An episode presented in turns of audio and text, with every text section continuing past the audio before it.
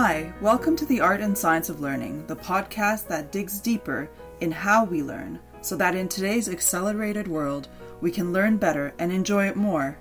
I'm your host, Learning Specialist Doctor Kinga Petrovai.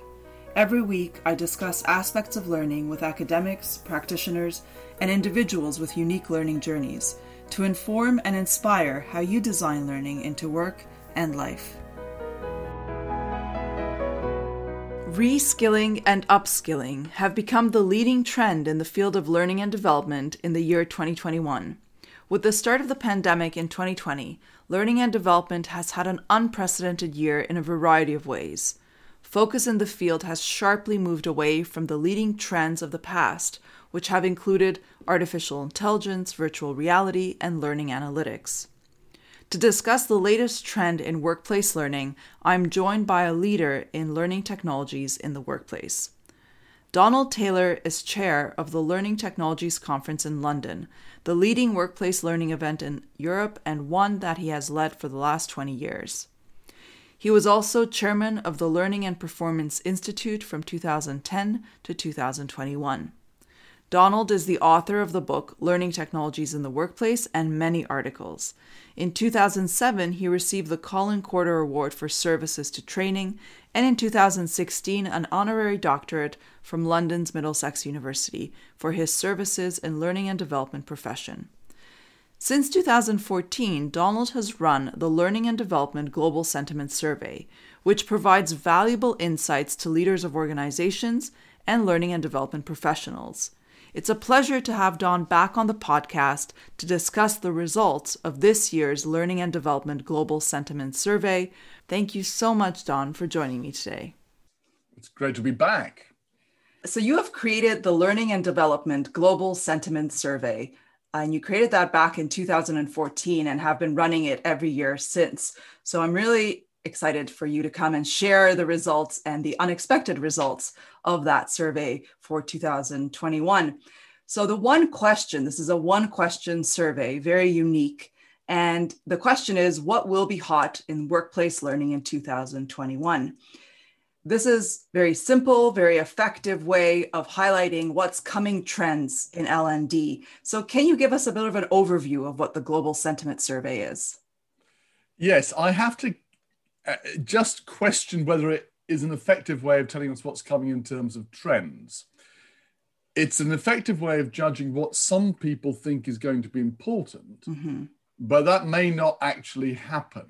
And mm-hmm. I think it's important to bear that in mind, because that's the yes. rationale behind the survey, actually, is to take the pulse of what people think is important, but it's not all people, because it's a self-selecting group of people who respond to the survey. And, and that's the point. The point is to get the pulse of the people who are excited by what's new, understand what they think is hot now, and these people are the innovators, they're the early adopters, the people who will influence what later gets more widely adopted. It's not the case that everything these people think about is going to be important this year or in three or four years' time, but it is the case that in three or four years' time, what the early majority choose to adopt will be from among these things that were thought of as being interesting now. So that's the point of the survey, to try to get a view of what's going to be coming down the line in a few years' time. Mm, absolutely. And it's it does cut through really well in the fact that when you ask someone, what is your priorities, companies have this tendency of giving a huge laundry list of priorities and things that they will do.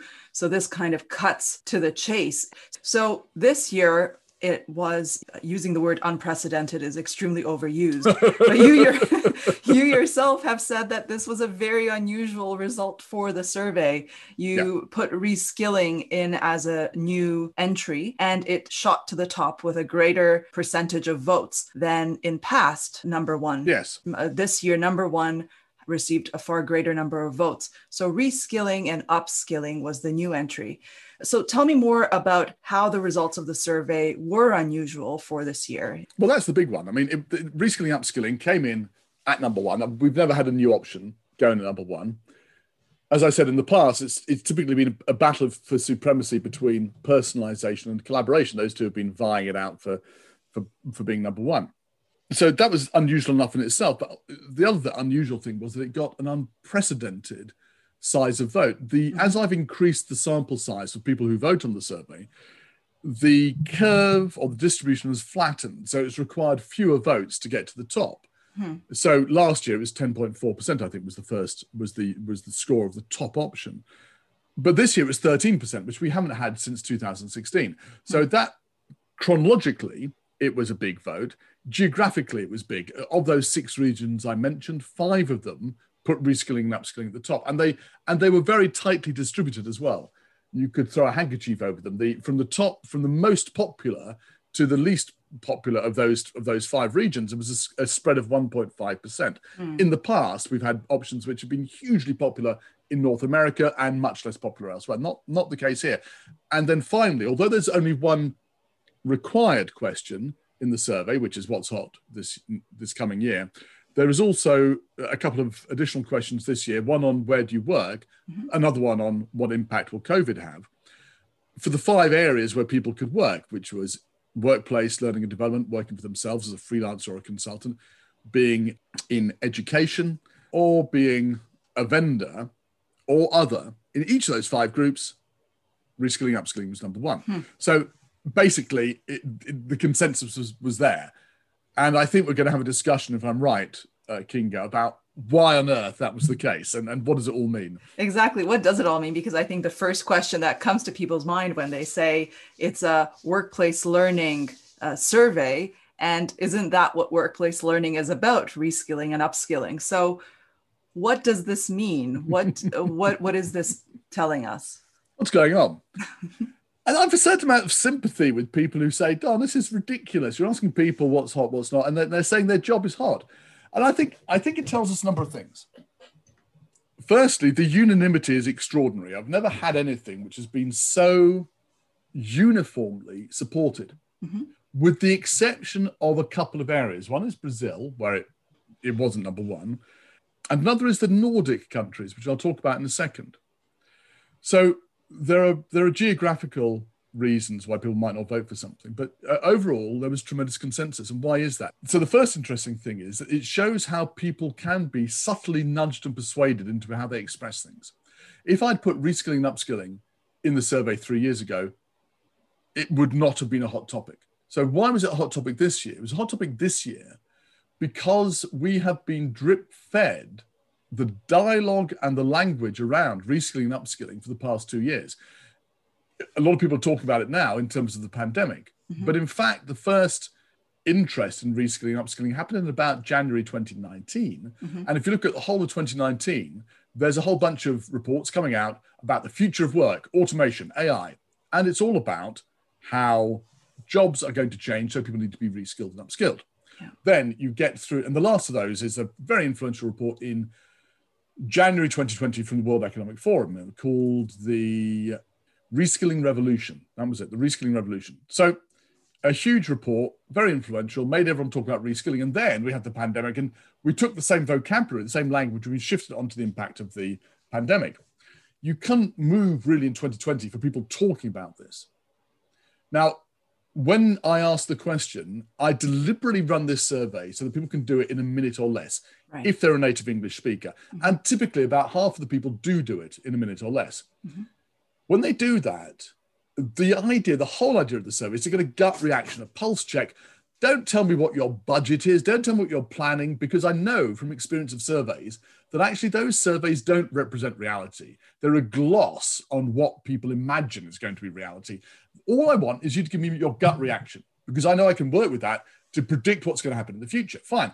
The gut reaction involves people plucking a word out of the air. And the word doesn't come from nowhere. It comes from what I call, it's a slightly made up term, the ambient wordscape. The ambient wordscape are the words that surround us. Use that word based on what you've been hearing. And if you've been hearing something for two years, of course it's going to dominate. And so given that word, given also some other circumstances, they chose it. So firstly, I think it shows interestingly how we can be persuaded by the words around us. But secondly, I think it also shows what was on people's minds, because yes, it's people's work, but there was really a lot of reskilling and upskilling going on and will continue to be so this year. So just to be clear what we mean, reskilling is new skills for a new job, upskilling is new skills for your current job. Lots of upskilling taking place. from people I talk to, they are flat out, and the text answers to the questions which I asked, how will your work change? The greatest, the greatest single thing on that was, firstly, we're going to be doing everything digitally. The second thing was, we're going to be helping people work digitally. Mm-hmm. So that, that's the upskilling piece. We're going to help people work digitally. Uh, and it is big and it is real and it's happening. And by the way, you know, when you ask people for a free text question, you don't expect to get a lot of people answering, and you don't expect a lot of, a lot of words to come through. They, people were very voluble in the answers to this, and almost half the people responded. In the end, it was twenty-four thousand words of response to this, which is like the length of Doctor Jekyll and Mister Hyde. So it's a, it's a very, it was a lot of reading to get yes. through, to sense it. And so what you get there is that actually people are really sharing a real reaction here. They really are doing this stuff. And it's not just that they're doing it, but they're doing it and it's new. That's the point. So yes, of course, reskilling, upskilling is our job, but what we're doing is precisely new stuff. And as well as the upskilling, I've got to help people build, learn digitally. Big reskilling programs nationally, uh, sometimes internationally, to help people move to new jobs. And that's real as well. Less of it doesn't affect so many people, but mm-hmm. where it happens, like in banks with tellers having to move from doing face-to-face work to doing new jobs online, that is real reskilling work that lots of people are doing. So yes, firstly, we can be, be persuaded of something, but secondly, it does reflect really what's happening. And then the third part of this, those are, there are only three things in this list, King, don't worry. The third part of this is that it doesn't leave space for other things. And that's reflected on the table. This thing at the top, hammered in, mm. pushes all the other options down. And in particular, the sexy technology stuff that everyone was shouting about two and three years ago. Yes. V R and A R, um, artificial intelligence, that takes a beating and really comes down the table. So, uh, and, and that's not because people don't think it's interesting. It's not because it's not useful, not because it won't come back in the future, and it will. But it's because people are flat out working. They haven't got time to think about this Absolutely. stuff. They don't have time to think about it. It's not hot. Show it to one side, get on with the job. Very important points.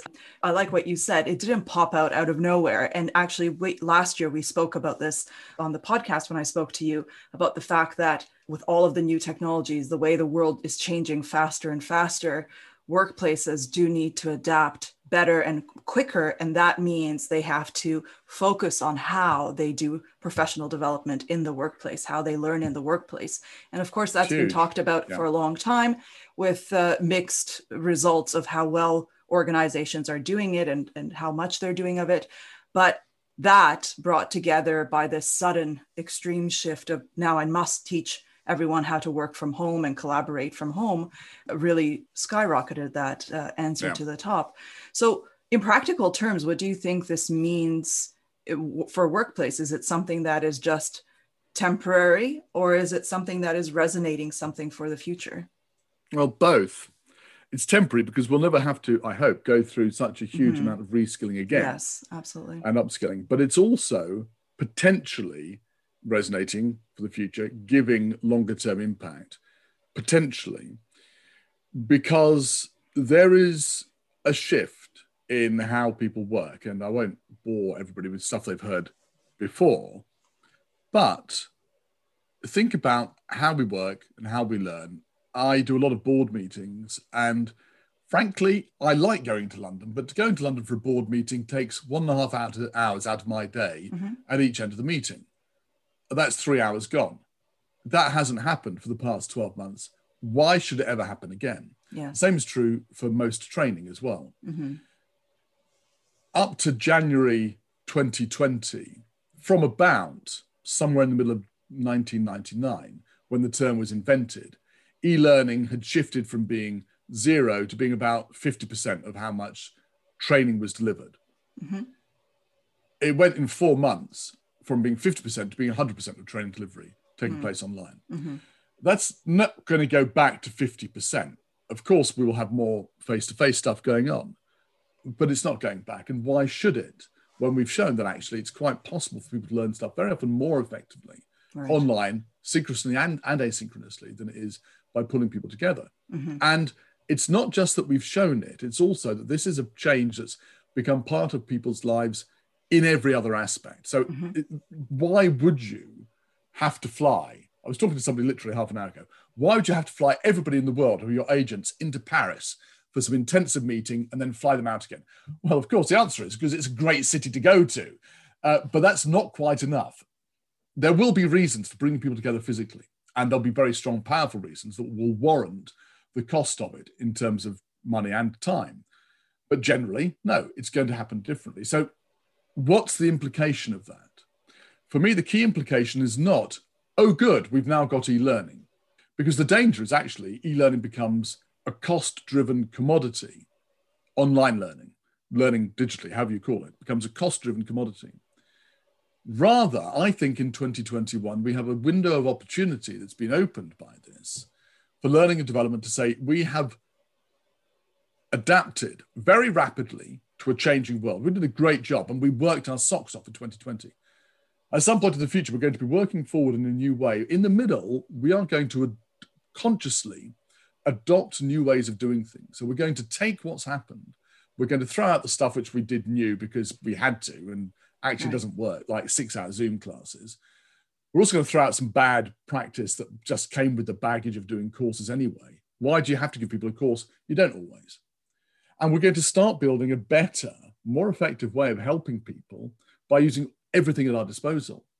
And by the way, I mean, that's the first level, which is to get our house in order. But the second level is to have a discussion with the business. By the way, we're going to talk now strategically about learning as being part of the business. You've seen how important it's been to get people able to work in this new circumstance. Think about what else we can be doing. Mm. And that's where we have an opportunity. But I, it's not going to be open indefinitely. I don't think it may even be open beyond the end of the year. It might not even be open beyond October or November. It's a short window. And then as people start returning to work physically in bits, the old ways will return. This is the moment for people to be going to their bosses and saying, you know what, we've got to talk. We've got to talk about strategy because we in learning and development can help you realize that strategy, but you've got to have a conversation with us that isn't about ordering a pizza that's called a training course. Mm. That's not what we do. We help you deliver the best thing this organization needs, which is effective people. So help us do it, and we can help the organization deliver on its promises. Mm, that is incredibly important because cost-driven is such a danger of people saying, oh, well, this was cheaper. Fantastic. Let's just slap it online and tell people we're doing online learning, which is very easy to do. That's the danger of educational technologies, is that it is easy to do that. And it's extremely dangerous because it's extremely ineffective and really backfires in a lot of ways. So I, I think that is such an important thing that you're saying, that there's a short window of opportunity and to open that conversation. And there's a downside to it as well. If we don't do it, then we're going to get caught in the trap that we caught, we were caught in after nine eleven. In two thousand one, when the Twin Towers came down, all traffic, air traffic was stuck, stopped in the U S, and people were no longer able to travel for, for training. Mm-hmm. And so people, this was the beginning of the world of e-learning, took their PowerPoint decks, put them online, stuck a click next button onto it. And that was the adapt phase. They were, they, they were adapting to the shock, but they never went through the adopt phase. They mm-hmm. never went through the business of saying, all right, we did that. That got us through a few months of hell. Now we have to adopt a better way of doing this. And unfortunately, well, so sorry, that's unfair. Some people did, but by and large, we were stuck with click next learning for the next, or the shadow of it for the next ten years. And it was a lot to shake off. And it was, as you say, entirely, entirely cost driven. Mm-hmm. Hey, you can, you can, you can stick a PowerPoint deck up there. Great. All right. We'll, we'll fire two of the staff and we'll cut the training budget for travel. Brilliant. All right. Now let's go on to the next thing. That's not the, that's not the strategic thinking. And to avoid that sort of thinking amongst the top people in the organization, that's why I'm begging people to go out and have those difficult strategic conversations now before we get before we get trapped in that way of thinking. Absolutely. So actually, the reskilling, upskilling is not only saying that learning development professionals will be helping their organization reskill, upskill, but it also really needs to reflect what the learning development professionals are doing themselves. They themselves need to reskill and upskill to be able to take what is emergency online learning to effective learning, which combines a lot of online and offline elements. Absolutely. And in conjunction with those skills of the, of the learning, making sure you're having the conversations with the business. Again, it's a new set of skills, very often the consultative listening skills, but having those skills to be able to make sure that what you're producing is tied into the needs of the business. When you do that, then you're strategically important and you don't become a cost that can be cut easily. So in addition to this top spot, the second and third place in the results of the survey were collaborative social learning in the second mm-hmm. spot and learning analytics. So collaboration had more votes than it did last year, but learning analytics actually fell from its place last year. So how do you think that this second and third place relates to reskilling being number one? Does that as a group mean something, do you think? Yeah, let's talk about collaborative learning to begin with. Uh, no, let's talk about learning analytics first, then we'll come back to collaborative. Okay. So learning analytics was at number one last year, ten point four percent. And as you say, it fell down this year. And the reason why it fell down was it, part of the natural cycle of things. It had been the previous year, number three, it went up to number one. There's only one way from there, and that's downwards. And it's it's very much the Gartner hype cycle. Things get, people get excited about something, and then they start realizing it's a bit more complicated than they thought, and it starts coming down. So it wasn't a shock that it was on its way down. And it didn't fall too precipitously. It fell by less than two percent, two point, uh, one point six percent. So that's, it's, it's not a huge drop. And in fact, given how many votes reskilling and upskilling sucked up at the top of the table, it, everything was pushed down, apart from two things, which I'll come to in a second. So the fact that learning analytics fell wasn't too dramatic. What it shows to me, therefore, is really it's holding up pretty well. And it shows that people are interested in the application of data. By the way, I've deliberately used the term learning analytics because that's the term people are using. I'm not convinced that learning analytics is the right term to use. I think really we should be talking about business analytics. We should be talking about how what we do in learning links in with the strategic intent of the organization. However, learning analytics is the phrase that people will recognize. So I think with learning analytics, it's on its way down. That's not too dramatic, but it's it's just saying something about how we take it seriously, we take data seriously still. Mm. And, and I think it's quite important that's still been taken seriously at a time when people are madly scrambling to do this reskilling, upskilling stuff. But the collaborative social learning thing is actually slightly more interesting because, as I said, everything else was pushed down the table in comparison with last year, apart from other, which is when people have their say, and that's not, it's not particularly exciting. It's always at the bottom of the table. But the collaborative learning, which was number three last year was with eight point three percent, should bounce back up to number two with nine point five percent. It's pretty extraordinary because, as I say, everything else was pushed down the table. So what happened there? There are a couple of regional things, which I'll talk about in a second, but I think the key thing that happened in twenty twenty, which is when we see people's thoughts reflected in the twenty twenty-one survey, is that the idea of working and learning from each other went from being an abstract idea, yeah, we should all do social learning, to something that actually became a reality. Now, was it a properly realized reality? Was it social learning, collaborative learning done well? I'm not convinced. But what people in L and D saw was a lot of people using Zoom, Slack, Yammer, all the communication tools, and of course Teams mm. in particular, because that's embedded in a lot of organizations, right. uh, to communicate and learn from each other. This is the end or the, uh, uh, the next point in a, in a series of things that happened really started off in two thousand six with Jay Cross's book, Informal Learning, which revolutionized the way we think about learning. It became, that was the point when we stopped thinking about learning being something which was purely about instruction, and people started talking about informal learning, social learning, collaborative learning. Of course, it had happened before, but in terms of people talking about it, that was a seminal moment. But still, it was largely theoretical until last year when it became reality. Now, as I say, was all this being done well? Probably not. Was it all being done in an integrated way where people were, were working well and learning well? Almost certainly not. But it became a reality rather than an abstract idea. I think that's why it hiccup, hiccuped up. Why was it so popular in Brazil, where it uh, topped the table? I've, I've been having some discussions with people in Brazil about this. We haven't quite got to the bottom of it. But my speculation is that reskilling and upskilling was less popular in Brazil, so therefore more votes were available. And I think it was less popular because Brazil's been suffering economically for about three years with very high unemployment. So presumably that's already been a, a topic that's in demand. I don't know. And I'm, I'm still exploring that with some Brazilian people to help me out. Mm. But the other place, collaborative learning, was extremely popular, and therefore reskilling was, was, was less popular, was in Sweden. And uh, in Sweden, I did some special extra research in Sweden, just looking at their data. I did a special survey just for them. It turns out that they view, I don't want to, I, I'm hesitating because I don't want to, to say anything that's too, that can't be supported by the research. So let me just tell you what the numbers are. The numbers in Sweden are that reskilling and upskilling was in third position, personalization number two, but number one was collaborative and social learning with twelve point four percent. Interesting. Yeah, and the reason why that was so high, I couldn't get my finger on until I spoke to a whole bunch of Swedes about it in a webinar. And they said, well, we've got the, we've got the tradition of uh, folksbildning, of course. I said, what? Folksbildning.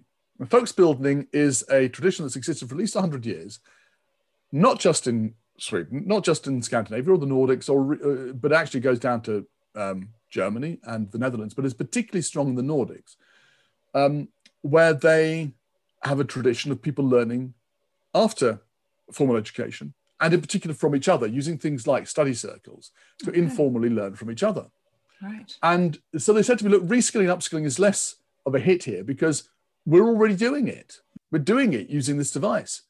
And of course, we we rate collaborative and social learning. So I, I read about folksbildning, discovered that, of course, it has equivalents elsewhere, as I say, in particularly Norway, uh, Denmark, and Finland, where, which were other countries that I'd surveyed.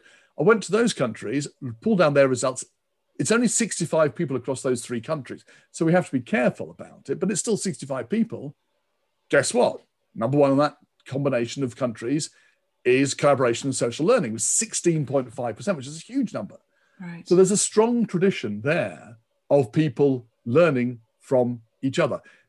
Rather, in the same way that when I do the Irish survey, coaching and mentoring always is very near to the top because, um, I've discussed this with, with people in Ireland, they say, yeah, it's because we like to talk. I don't think they're being silly. I think there's a strong tradition of people properly coaching and mentoring in Ireland, which perhaps we don't have elsewhere, which is why it remains always uh, very high on their list. Interesting. So do you think it was higher on the Nordic countries list this past for this year because they need to do more learning? So they said, well, this is going to be the tool that's going to be hot. Actually, I don't have the data to say. I've got I've got data from Sweden, and actually it's collaborative learning is, is lower down this year than it was for Sweden last year, okay. probably because reskilling, again, absorbed some of the votes. Mm. Um, and I don't have the data, unfortunately, for the other Nordics to be able to say. It's very, one of the frustrating things when you discover something, you think, oh, I need to go and look at the data. No, the data's not there. Mm. So I, you, you know what they say about building a tree? It's the same thing with data or, or, or planting a tree. Best time to plant a tree is twenty years ago, and, and the second best time is now. So it's the same thing with data. Well, I, I, I haven't got the data, yes. but I need to start collecting it now for these countries. But that's and very we'll, interesting. I'll come back next year and answer the question, Kinga. Fantastic. But that is fascinating. That is really interesting and something to look into about how they do this type of collaborative learning, because of course we know that, and in my opinion, that is really the future of how to create learning environments in the in organizations, is to create those types of structured collaborative learning environments where we can learn from each other. So that's really fantastic that they have that as part of their culture. And and I think there's a there's definitely scope for that now to combine with technology, because of course mm-hmm. the issue about the collaborative learning has always been past been that it's not scalable. But I'm I'm yes. seeing lots of interesting startups right now doing stuff to help collaboration be effective at scale. Yeah. Right. Oh, fantastic. Well, that's a really exciting things to come. So yep. apart from reskilling rocketing to the top of the list, what seemed surprising is that the large inspirational ideas such as A I, virtual reality, learning analytics, among other things that we have all been talking about and excited about for the last few years, they really did fall, and in some ways completely understandably because priorities had to change. But how do you in- interpret this shift? Do you think that this will have implications for the future of L and D? Actually, no, I think, as you say, it's, it's understandable and it's predictable, and things do fall down into the trough of disillusionment on the Gartner hype cycle, and that's what's happening here. And they've been given a good shove and a kick by the by the pandemic.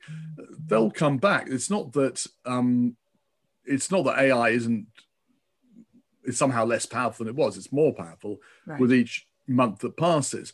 But what will happen is, rather than it being this vague thing we stick a label on called A I, it will be something behind what we're doing. So it'll be the engine behind the learning experience platform or the social learning platform mm. or the coaching and mentoring. All of these are areas where A I is being used very effectively at the moment.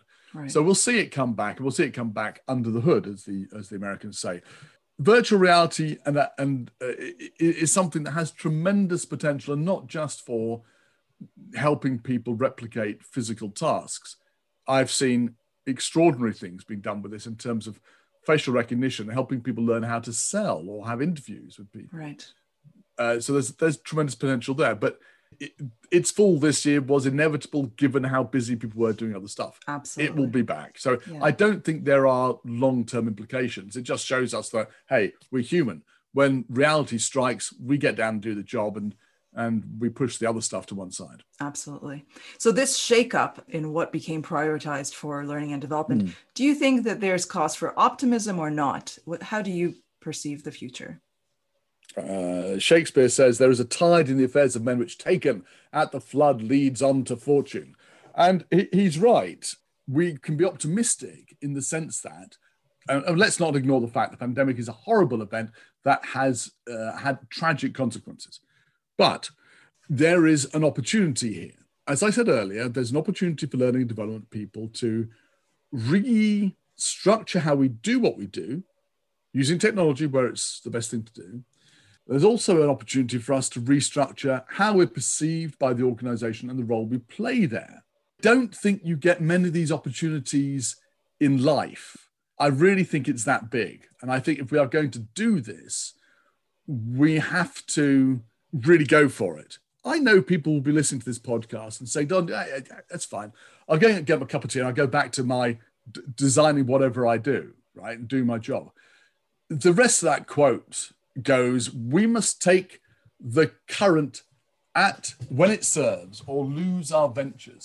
He says, omitted, remember this tide, omitted, all the voyage of their life is bound in shallows and in miseries. Now, fortunately, you won't be bound in shallows and in miseries if you don't do this, but you have lost a serious opportunity if you don't go and knock on the door of people and say, time for us to talk, time for us to talk about how we're using learning development in the, in the organization. And, you know, if you're not sure what to say, get out on LinkedIn, look me up, look up Kinga, look up anybody else, talk to people in this field. How have you moved to taking yourself strategically? Because it's the most important challenge we have, and the opportunity is now, and it won't come again for another twenty years. So let's strike while the iron is hot, while things have been shaken up and before the window of opportunity closes. Such an important... I've mixed my metaphors there a bit, Kinga. I've gone from a tide to a window, but I'm sure your your listeners are sophisticated. So many very important metaphors, and that's beautifully, beautifully put. It's an absolutely beautifully put, and such a critical takeaway and insight into the fact that people do need to act. So this is really a call for action. Mm. This is not a call for, phew, the year's going to come to an end and yeah. we'll keep on going. This is a call for action. I don't, I don't want to underestimate. I know people are exhausted. Exactly. It's been a long, long slog. No question about it. I give, make time for yourself if you possibly yes. can. Give yourself a break, take a breather, mm-hmm. and then resolve to stick to it and make some change. Absolutely. Please. And there's nothing, that is such an important point as well, because in order to be able to innovate, yes, you work hard, you go through crisis, but then you need a time to refresh, designate yep. a time to unwind. And that's where the good ideas in the brain still come together, is in that unwinding, what you've worked so hard for. And when the, you were going through the crisis, in order to innovate, you need a break. And that's where the ideas come together in your own mind, and you can have the energy to move forward. That is a really, really good point. So what are you excited about in L and D space coming up? I go through um, cycles of misery myself, uh, and I think nothing is changing in this field of ours, help me. Um, and then I meet people doing fabulous things and I realise I'm talking nonsense. And what I'm excited about is what I'm seeing, new stuff going on. It, I, I am constantly amazed by the great work being done by organisations like Network Rail in the U K, putting data to use in really sophisticated ways. In in fields which are serious. You know, if a train has an accident on the track, which Network Rail looks after, that is very serious. Yeah. So this is not trivial. This is this is a, a a proper hard industry, and they're doing fantastic stuff with data to link training and mm-hmm. learning with um, actual actionable results and impact on, on the train companies. Mm. So that's one thing, is use of data. Another thing I'm excited about is how organizations are responding to what I call the unbound future. The future, we're living it now, but it's becoming more prevalent, is increasingly no longer bound to the rules of the past. You had to have an office in one place. No, you don't, not anymore. When you go to work, you go to work in a place. No, you don't. You work for an organization. Yeah, you may do, you may not. You may be on a contract. You may have a contract for two or three years, drift in and out, be part of a pool of people working for them. As we shift towards this unbound future, I'm seeing exciting learning development coming up to deal with it, which helps people, for example, who are in their sixties and older, uh, continue to learn at work, beyond work. Organizations realizing that learning is not just about training people for business, but about their people. Absolutely. Uh, organizations like Thames Water, bizarrely, Thames Water is a utility company uh, in the U K, and you'd think nothing could be more staid and, and linked to the past than that. But I was chatting with their man in, in charge of learning the other day, James Willingham, and I, I said to him, who are, your, who are your competitors? Imagining he'd say Southern Electric or, or, or some other utility company. So our, our competitors are Google and Facebook. Hmm. Because our people need to be able to deal smartly with data. And those organizations are the ones who are mopping up the people who are good with data. So, of course, their job is to deliver water, but you do that well by using data effectively. Recognize that in learning and development, and you're on your way to developing a workforce for the twenty-first century. And by the way, his workforce is not based on the Thames Valley. It's based all over the United Kingdom because, again, they're not bound to location anymore. So the exciting things for me is how learning and development is using the tools we've got right now to recognize and work with this future we're in. Right. Well, that, that is really exciting and lots to look forward to. Well, thank you so much, Don, for sharing your insights and on what is coming up and what the survey reveals, which is really, really interesting. And I really appreciate it. And just before we wrap up, I know so much that you read and watch that is inspiring. Is there something that you think is inspiring or interesting in this times? I have an, an awful confession to make, which is I'm going to recommend two books. I'm looking for one on the shelf right now. Okay, good. Just one second. So two things. Firstly, I think it's really important to unwind, and I'll talk about that in a second.